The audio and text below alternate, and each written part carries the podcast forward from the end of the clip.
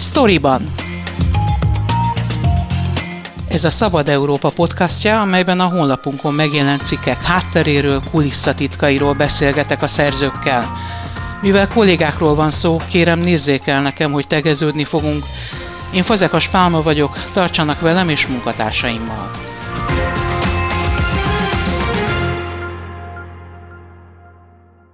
A sztoriban vendége Németh Dóra, adatvizualizációs újságíró és Szalai Bálint újságíró szerkesztő, akikkel a Charticle rejtelmeibe igyekszünk bevezetni hallgatóinkat. Közös munkáiknak köszönhetően a hagyományos cikkeknél látványosabb, érthetőbb formában bemutatva találkozhatnak egy-egy témával olvasóink. És miután a visszajelzések az olvasottság alapján ezek a cikkek a legnépszerűbbek közé tartoznak, szeretnénk bemutatni, hogy készülnek. Dori, téged kérdezlek először, mivel foglalkozik az adatvizualizációs újságíró, és hogyan kezdtél el foglalkozni az újságírásnak ezzel a területével? Hát lényegében azzal foglalkozik, hogy az adatokat, tehát nagyobb adatokat, adatbázisokat fogyaszthatóvá tesz, tehát könnyen érthetővé tesz a vizualizáció eszközével. Az, hogyha az adatokban keres egy történetet, és, és ezt vizuálisan megjeleníti, úgyhogy azt így bárki könnyen megértse, vagy ők maguk is felfedezzék a... Ez azt is jelenti, hogy te más szemmel olvasol egy cikket, tehát amiben például nincsenek benne a megértés segítő táblázatok, adatok, akkor te azt mondod, hogy hú, ezt milyen jól meg lehetne csinálni? Abszolút, igen. Hogyha, hogyha szerepelnek benne adatok, de nem nincs benne grafikon, akkor igen, akkor mindig eszemét, hogy hogy lehetett volna ezt uh, úgy megjeleníteni, hogy azt uh, rak- raktan érthetővé lehessen tenni. Azt nem mondtam a felkomba, de te nagyon komoly grafikai munkát is végzel itt a Szabad Európánál, ugye az összes látványos cover a te kezed munkáját dicséri.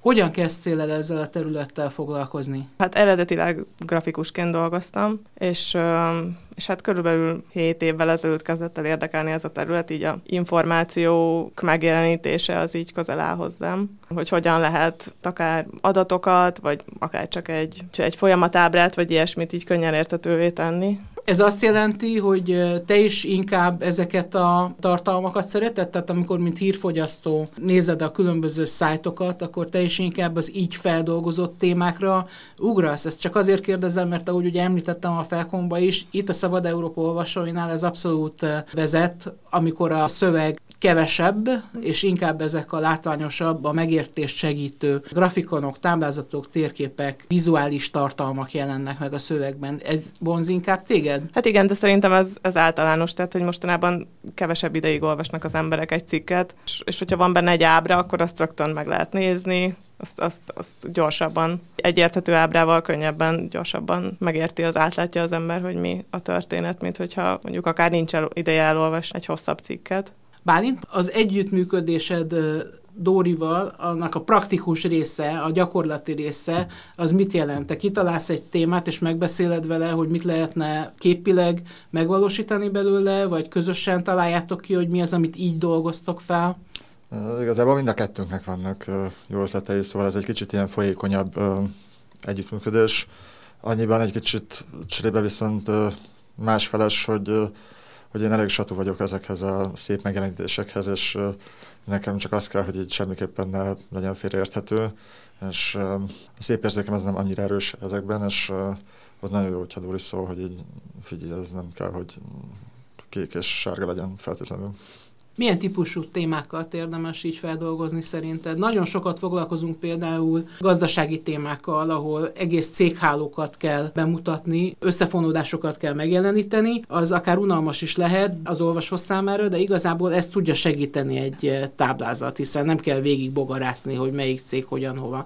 De és ez egyébként nagyon rokon az ilyen üzleti adatvizualizációval, mert hogy ott is hasonló problémák vannak, hogyha van egy vállalat vagy egy vállalatcsoport, akkor szeretnék tudni, hogy hova, honnan, hova ment a pénz, hol folyik ki a pénz, vagy melyik termék megy jól. Ez az újságírásban is hasonló, csak más folyamatokat szeretnénk követni, vagy bemutatni, és a vállalatvezetők sem sokkal, hogy úgy mondjam, talpra esettebb emberek, mint az átlagfogyasztó ebben, és nekik is általában meg kell kontrollerek, vagy, vagy akár egy belső adatvizualizációs csapat, néhány helyen ezek az informatikusok egyébként megpróbálnak csinálni egy olyan vagy automatizált rendszert, hogy így folyton lássa reggel, vagy, vagy rendszeres időközönként csinálnak neki olyan mutatókat, amiből így megérti, hogy mi történik a cégében.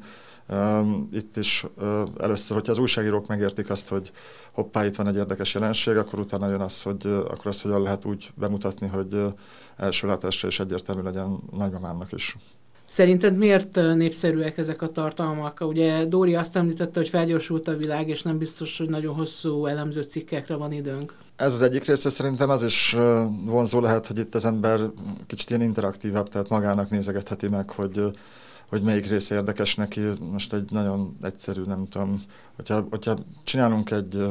ilyet talán pont csináltunk is, hogy a várandós anyák közül hányan dohányoznak, vagy mekkora arány dohányzik, ezt talán megyénként, vagy járásonként, akkor lehet, hogy nekem az az érdekes, hogy nem tudom, Vas megyében miért van kétszer annyi, mint Zalában, hiszen egymás mellett vannak, és ezért elég hasonlóak, de valaki még meg akarja nézni a saját környezetét, vagy észrevesz valami mást, tehát nem lehet mindent leírni egy cikkben, ami potenciálisan érdekes mindenkinek, így pedig egyszerűen kiválasztatja magának. Az jutott eszembe, hogy igazából kétféle megközelítés létezik ebben. Van az, amikor hagyjuk az olvasót, hogy ott nézegessen, és ott körbe kattingassa az adatokat, és a másik lehetőség, hogy eleve egy ilyen vezetett, hogy bevezetjük a kezét, és megmutatjuk, hogy mi az, ami szerintünk fontos, vagy mi az, amit nézni kell, és akkor erről szól inkább a, hogy egy gondolom, ilyen magyarázó jellegű. Igen, igen. Mondja meg, hogy melyik megoldást választod, és melyik nagyobb munka elkészíteni. Más, más jellegű a munka igazából, de én, én mondjuk szeretem kombinálni, tehát hogy szerintem jó az, hogyha van lehetőség arra, hogy aki szeretne a végén megnézegesse, a saját történetét megtalálja benne, de hogy közben legyen egy, egy storyline, egy, egy ilyen bemutatott történet, amit így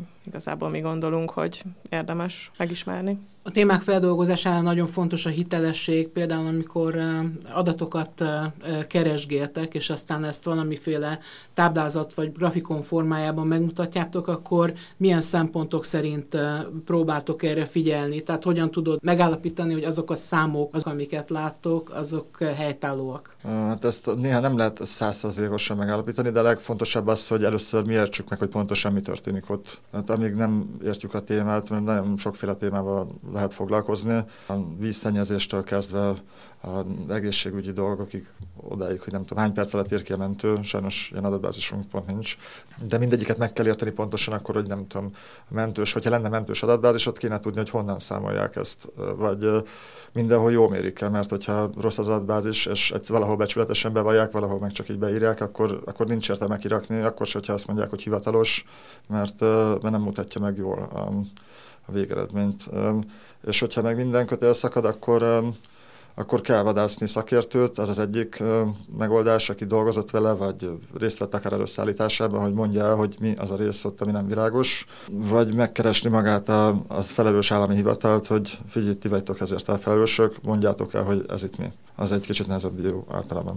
Ami nyilván nem egy egyszerű történet, hiszen nem nagyon kommunikálnak velünk, és az átfutási idő is valószínűleg hosszabb. De itt is van jó példa, azért például pont a vízügyi igazgatóság az nagyon mindig rendes volt velünk, és kétségesen elmondták, hogy mi hol van. Igen, és egyébként léteznek ilyen biztosan megbízható helyek, a Eurostat például, tehát hogy ami, ami ott van, az megbízható adat, még hasonlók. A másik ok, amiért beszélgetünk, az egy nemzetközi elismerés, amit a, a, hogy jelenik meg Magyarország Putyin propagandájában és fordítva című cikketekkel vívtatok ki. A Philip Meyer újságíródi kiosztásán, ugye példaként említették ezt a cikket, mint egy olyan újságírói teljesítmény, amit, amit érdemes követni. Ugye ez egy nemzetközi együttműködés keretében valósult meg, a Szabad Európa több szerkesztősége dolgozott együtt. Hogyan jött az ötlet, miről szól maga a cikk, és mi volt a nehéz például összerakni? Jó, itt majd lehet, hogy segítséget kérek Dóritól is, mert hogy közben két másik városban voltunk, és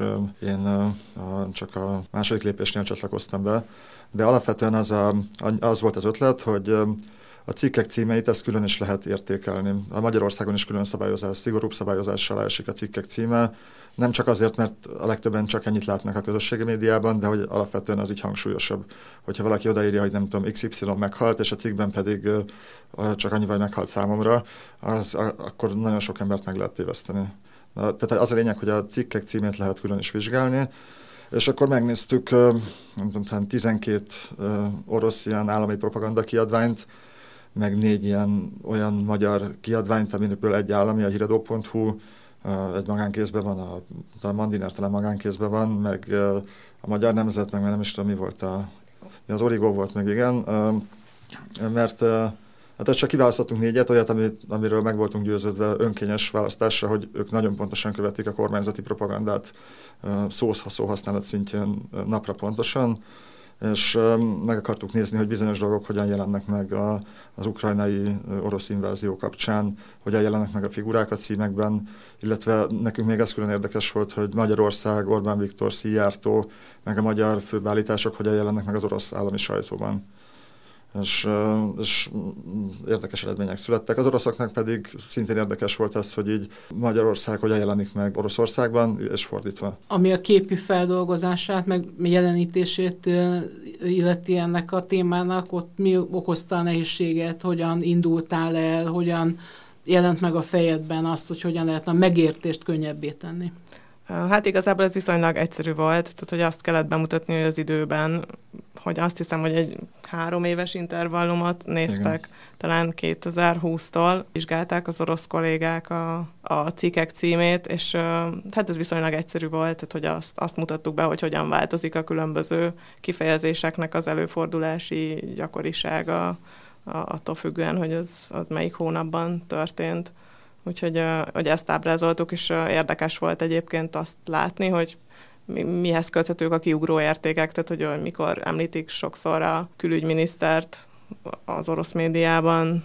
Érdekes volt, igen, egyébként a, pont, hogy a Szijjártó Péternek ez a, a legnagyobb kitüntetést megkapta, amit külföldi kaphat Oroszországban, az egyáltalán nem, ér, nem érdekelt az orosz állami sajtót, de az, amikor tizenöt évre meghosszabbította a gázszerződést, az, nagyon, az volt a csúcs, annak azt így nyugtázták erősen mindenhol. Hogy mi az a téma, amire ott igen, igazából ugranak? És egyébként hát az, a fő, az egyik ilyen fő mintázat az az volt, hogy szépen lassan találtak meg minket, amikor már elhúzódott ez az egész háború. kétezer-huszonháromra már így nem tudom, kb. háromszor, kétszer háromszor annyit uh, idézgették uh, Orbánt meg uh, Szijjártót. Kicsit néha meg is hamisították a szavait, hogy, így, hogy, hogy jobban passzoljon a helyi propagandához, de ugyanazt jelentette kb., hogy nem azonnali békekötésre van szükség, meg hogy Ukrajna nem egy ország, vagy csődbe lévő ország, vagy megszűnő ország, Oroszország legyőzhetetlen, és Európában egyedül a Fidesz és Orbán Viktor szeretne békét, és tartja a hátát itt a világ ellen, és mert hogy kapóra jött nekik, mert hogy ő, ő nekik is pont ez volt a, akkor a főállítás.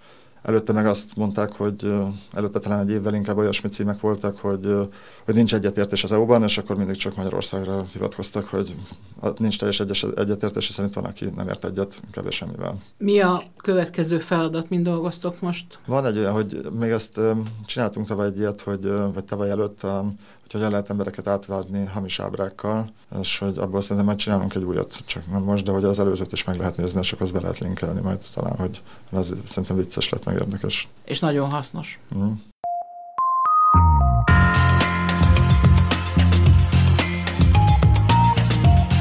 Ez volt a Sztoriban, a Szabad Európa podcastja, a honlapunkon megjelent cikkek hátteréről, kulisszatitkairól. Én Fazekas Pálma vagyok, köszönöm figyelmüket munkatársaim nevében is.